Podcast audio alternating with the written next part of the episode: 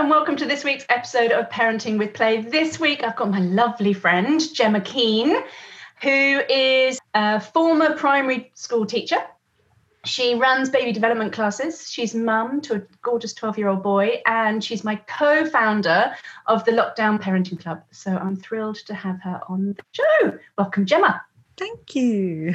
This week, we're going to talk about how to help your strong-willed child, how to parent your strong-willed child, because I often hear from so many parents how challenging it is, and parents don't want to break their strong-willed child. They recognise how valuable it is, but it can be hard work. So that's what Gemma and I are going to be talking about this week.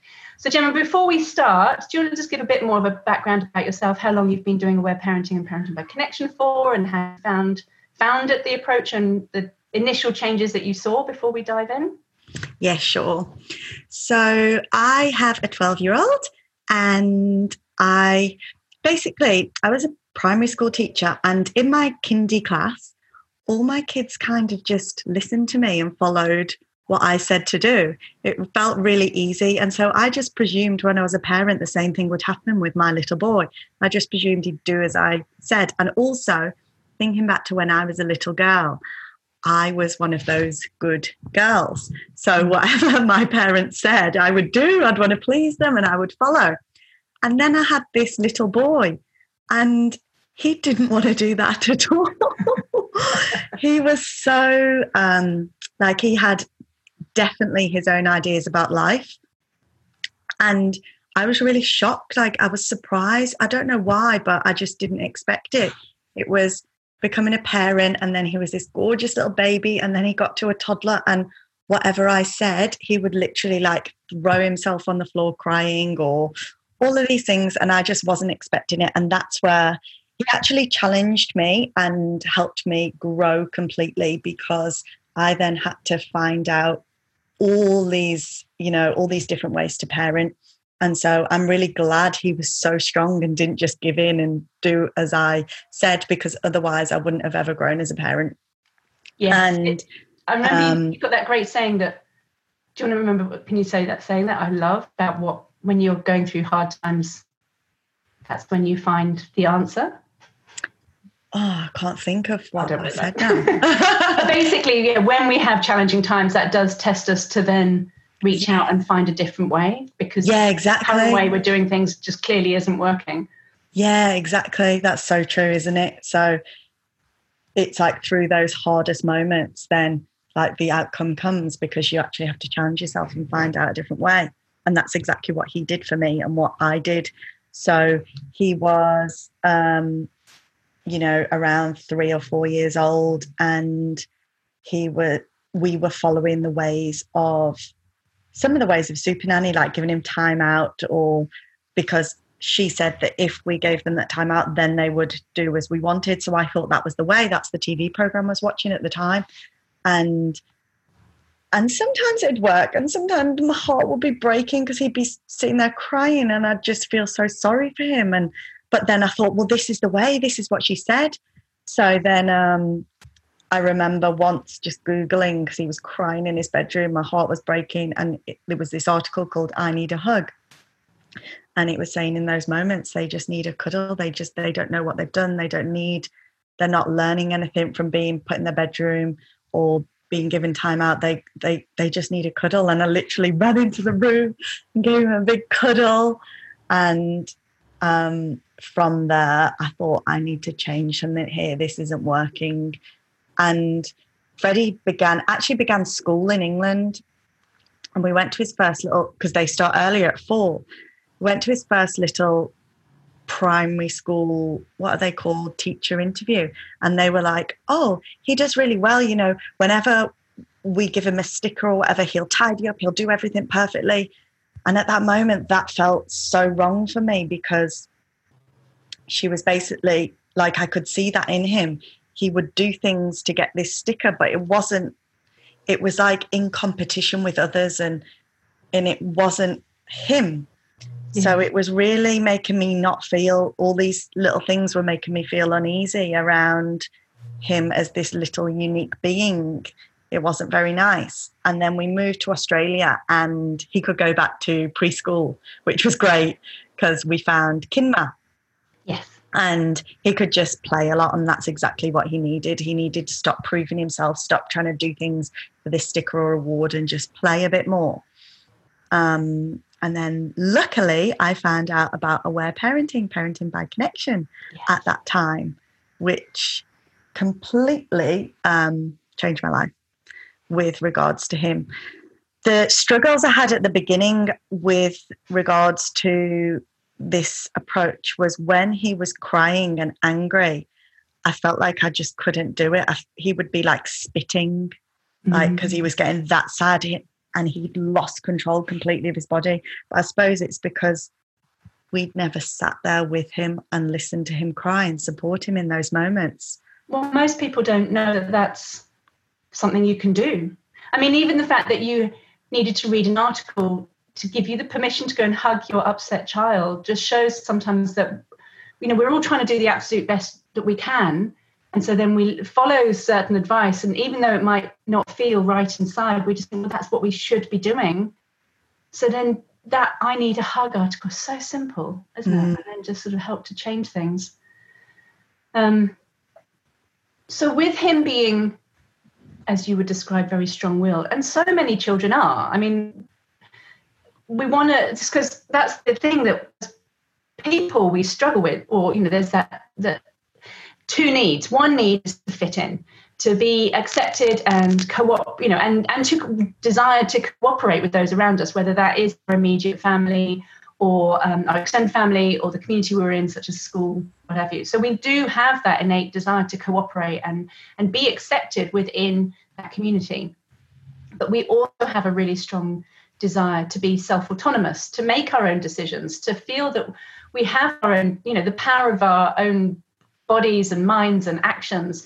And so sometimes they can be conflicting. And, and when you're in that sort of community environment, like a school where teachers have got one to thirty small children, I mean, goodness, it's hard enough sometimes with your own children, let alone with everybody else's. Although you said you found it easier. But, you know, there's often a desire to control the kids out of logistical need. But as you could see with Freddie, that desire to control was somehow sort of, I wouldn't say crushing because that's quite a strong word, but was altering his behaviour in order to please. Exactly. It made me really relate back to me as a child, and I'd obviously been easier to, it is in a word, crushing, because they'd moulded me into doing as they wanted. But then something in within me was lost. And when I reflect back to the, that time, it makes me feel a bit sad. And and I noticed with Freddie, he was just cheeky and fun and strong-willed. And when he's trying to please and get these stickers, like little bits of him were getting lost. And it was really making me not want that to happen for him. Yeah. So then it then begs the question, how do you then parent a strong-willed child? Because clearly you, you don't want to diminish that side of him, and the parents that I work with, they're so proud in a way of their ch- child being strong-willed because they know how powerful and useful that is when they're no longer living with them, when they're out in the world doing great things in the world. And it is important, and we want, you know, one of the big fears of when our kids become teenagers is that they're just going to be easily led and go down to do things that we ideally, you know, don't really want them to go down into, or to have the strength to be able to say no. And that ability to say no starts with our kids being able to say no to us, which is infuriating as a parent on one level. So what did you start to do to help him maintain his strong will and his deep connection with his own needs and desires, but also make life a bit easier at home with you? Yeah, so, so many things cropped up when you were talking then and asking that question. First of all, I was thinking to his his his star sign is Aries, which is kind of very strong-willed anyway. And then have you heard of human design? I have. I've just, yes, I've heard bits and pieces. Yeah, so he's actually a manifestor, which is a small percentage of the people which are very strong and idea creators and do not like to be told what to do.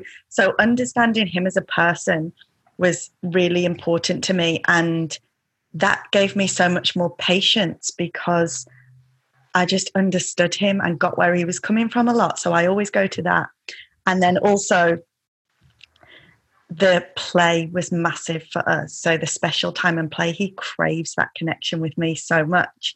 And I noticed that when I'm playing, like at the moment in lockdown, because we've got so much time at home, he just loves it. And he wants to help me then, because we've got this connection and play. And I'm finding parenting so smooth at the moment, him being, I don't know if it's age or, or I really feel like it's our relationship at this time, because our relationship's so strong and we are putting in all these little bits of play all the time and silliness. Like, and when you it, say play, what do you mean by play? So this balloon game, for example, in the lounge, we've got badminton rackets and a balloon, and we have it like half like a tennis court. Oh, and we bat yeah. it to each other, and we're only allowed two hits on either side. And we he laughs so much and I laugh so much, but it's genuine laughter. And those little bits. So we're like in this card game at the moment. Am I allowed to swear on this or not? Try not to. Okay, no, so it's called Pooh Head. That would be a name, but and it's a really cool card game. It's actually the most fun card game we've ever played. So every time when he comes off um, his PlayStation, we go straight to playing this game outside on the balcony. And this connection also really helps us, because he always wins a lot, which makes him laugh as well, because he's very competitive. But I've noticed now he wins a lot. He he wants to try and help me win too, because he's so good at the game. So that's and really do you nice. deliberately lose to him, or is he just naturally? No, he's just really good at the game. Right, okay. I used he to do well. that.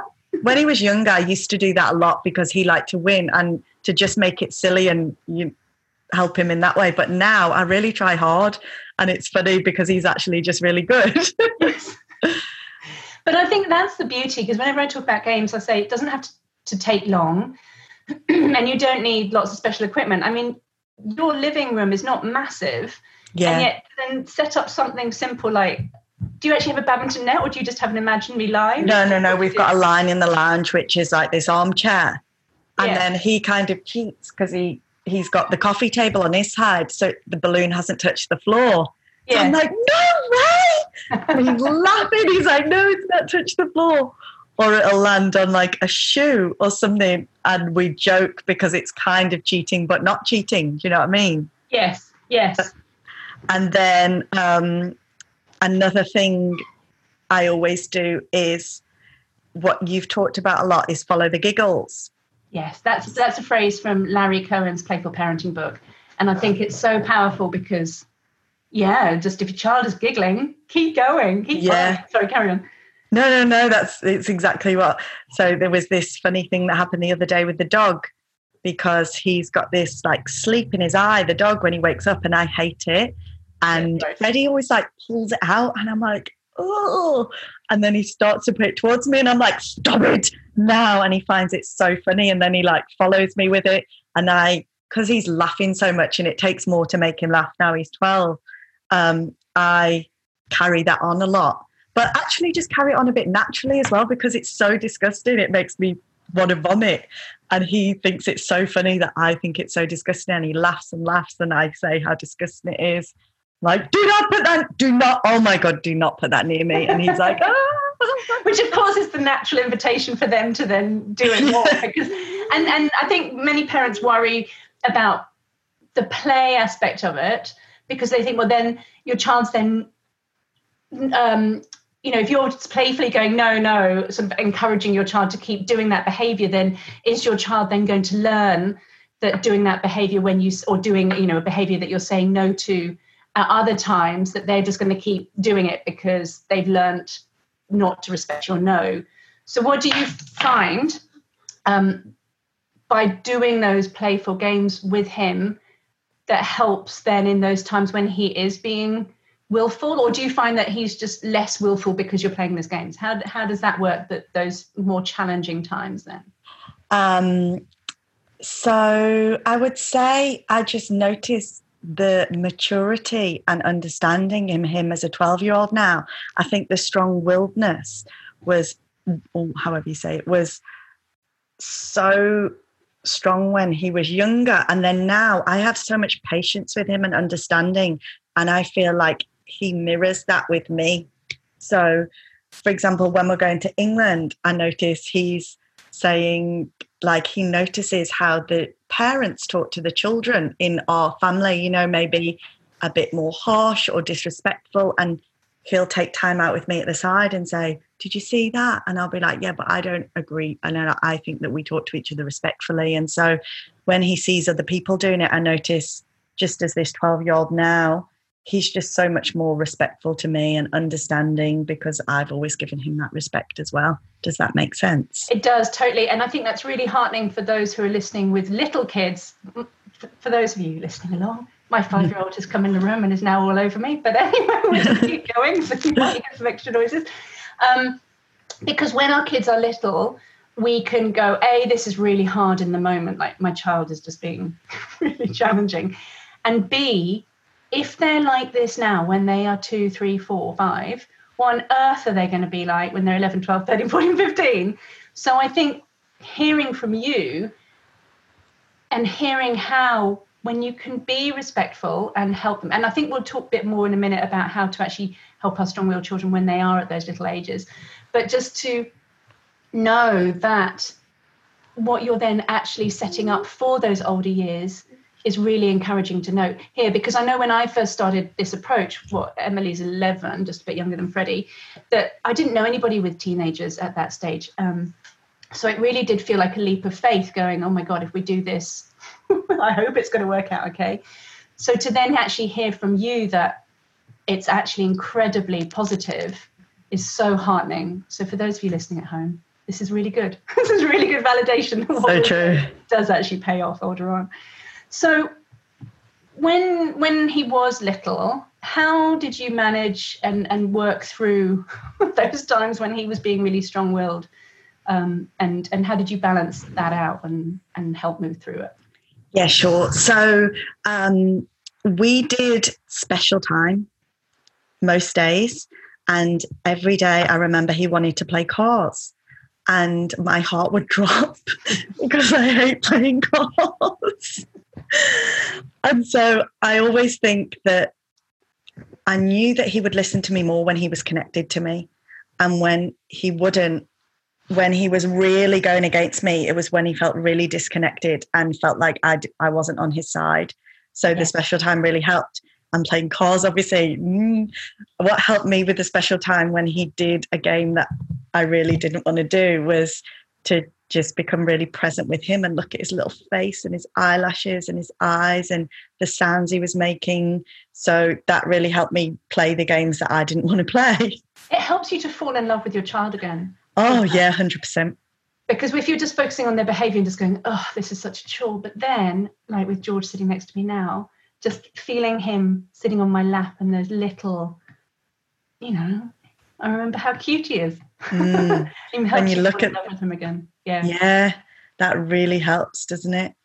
Um, so and then the you can spe- be more patient with him, with them as well, when you feel more, that love for them. Yeah, one hundred percent. And then view, then I would kind of view his strong-willedness, like I would embrace it and love it because I could see, you know, his determination and just be able to have that patience and understanding of him and looking at him as this like tiny little kid who had so much will. Like I would be so in love with that. Like it, and rather than before that, I was viewing it as like him going against me, or it was like a change in perspective. So that yes. really helped. So rather than it being a battle of wills, which is what it can get to, and especially in those fraught moments when you're going, no, you have to do this. Mm-hmm. And then the child becomes even more determined not to do what you're asking. And then it does become a battleground. To, to increase those moments of connection so that you soften to him and that he's got his fill of connection. So he's less likely to be obstructive and rude. And yet he can still hold his centre, hold his ground in those things that are important to him. Yeah, for sure. And things like, I was so concerned when he was younger about what he was wearing. And yeah. then I just learned to relax, like, he can wear whatever he wants, like, that's not that big a deal. And just letting myself relax in these kind of things changed it again. So maybe his will was just normal. Like he just wanted to wear what he wanted to wear, but I wanted him to wear something different. And when I relaxed around that, he was like, oh, what shall I wear? You know, ask me then, because there wasn't that battle. Yes. yes, I got to the point actually with Emily before I really introduced, did more play, but like clothes were optional at home. I really, yeah, clothes is something I completely mm. let go. But you're right, because once you then let go, then your child is much more able to to to think and, and be more willing to be cooperative in those moments rather than it being this flashpoint. Yeah, exactly. So it sounds like you come to be at peace around him having his will because you recognise just how important it is, and and perhaps how much you wish you might have had that when you were younger. Yeah, for sure. And something I always say to him now, I feel like he has a really, well, like all our kids do, a really strong sense of what's right and wrong. Like he's got that inside him. And then things have happened in other areas when he's not with me, and I can't be there to support him, say, for example, in school or when he's somewhere where I'm not in control of or helping him. And I I've panicked in those moments. Now he's getting older, because there's going to be lots of situations where I'm not going to be there to help him. And so what I've been doing lately is putting out situations when we're going for a nice walk or scooter ride and saying, what do you think's right or wrong in this? And, you know, like he, like just supporting him. I'm like, you know, inside, like, you know, if that's right or wrong, like you can feel it inside, and just helping him know that he doesn't necessarily have to listen to someone in authority because they might not necessarily be right, but to just know inside that he's got the answer. So I'm just really like making that stronger at the moment. I think that's where I'm at with my parenting. I really want to know, make him have the confidence that he knows what's right and wrong inside. He's got a good sense of that, because I think that's so important when he's an adult and a teenager. It's so powerful. And it's something many people struggle with, is like going constantly looking for the next person to tell them what to do. Mm-hmm. Because that's what we're used to, isn't it? You know, in mm-hmm. school institutions and the old, the older way of making children behave and be good was a form of control. So to actually feel that you can instill, or it's not even instilling, it's maintaining that sense of trust in themselves mm-hmm. is so, I mean, I think that's one of the biggest gifts we can give them. That that strong connection with us is a huge gift, and that strong connection to themselves and what's right for them, I think is is uh, is just the ultimate, really. Yeah. And and what I love about this approach is that because we're helping our children with their emotions, so when they get clouded with emotions, we can recognise that they're not bad or naughty or need to be dominated. They've just got some upset feelings that they need help with. When we can help them release those upset feelings, then they go back to their essential self. Mm-hmm. Or they, they, they, yeah, Natural they go back self, to the yeah. beautiful selves. And so, by helping rem- helping them to release those upsets, to and have that anchor of strong connection with us, they can stay true to themselves and they can go out. I mean, they're also going to make mistakes and do yeah. silly things, and you know, this is not perfection, but it is amazing. Mm-hmm. I agree. Do you have anything else you want to offer on strong-willed children? Oh yeah, well, just I think just um, did we talk about when he was little? I'm now a bit distracted because my son's been and gone. um, we did. I was saying about the special time oh, yes, and course, um, yeah. just about accepting him more and as he as exactly him. as he is, and then also about um, looking at each thing really, like looking at his, you know, the clothing choices and was that actually, did I actually need to battle with that or not? And, you yeah. know, looking at myself as well as him, that really helped me. It maybe it was my thing more, and did I have to push so hard in this, like at that and I moment? I think that that is a really key part of parenting mm-hmm. is what's my stuff and what's theirs. Mm-hmm. And often our stuff clouds what's going on with our child, which is a whole other topic. So we talk about that another time. But that's the key parts. That's why when I teach, I talk about there's four different elements. One is the connection and the play. One is helping, is listening to their upset feelings. Another one is setting limits in a way that helps children with their feelings and stops the challenging behaviour.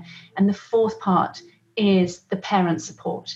um, and what's going on for us as parents and helping parents with that. Because when we can start to work on stuff that's going on for ourselves, then it becomes much clearer and sort of cleaner to then know what to do with our children. So you've obviously had a lot of insight into what was helpful for you and what you did and didn't want to do with your own child, which mm-hmm. is so is so powerful. All right, well, thanks very much. It's Thank been lovely. You. Um, for those of you listening, we're recording this in April, um, whilst we are in coronavirus lockdown. So Gemma and I have co-created the Lockdown Parenting Club, where we go into all of this in more detail and offer practical ways of being with your children to help them with this strange time. And we're in on hand so much during the group, um, offering lots of calls during the week to offer parents support to then be able to get through the day well with juggling everything that you're juggling with, um, work, helping kids with their schoolwork, entertaining little kids, you know, squabbles and all that sort of stuff. Um, and and really wanting to make life easier for you in lockdown. So if you're interested in joining us, um, go to parenting with play dot com dot a u forward slash lockdown. All right. Thanks again, Gemma. Have Thanks, a gorgeous Helena. Day with your lovely boy. And I'll speak to you again another time. See I'll see you in the Lockdown Bye. Parenting Club. I hope you enjoyed this week's episode, and you can see how you can implement what we talked about today with your children and family. Be sure to hit subscribe in your podcast app to know when each episode is released, and I would love it if you could leave a review and share with your friends.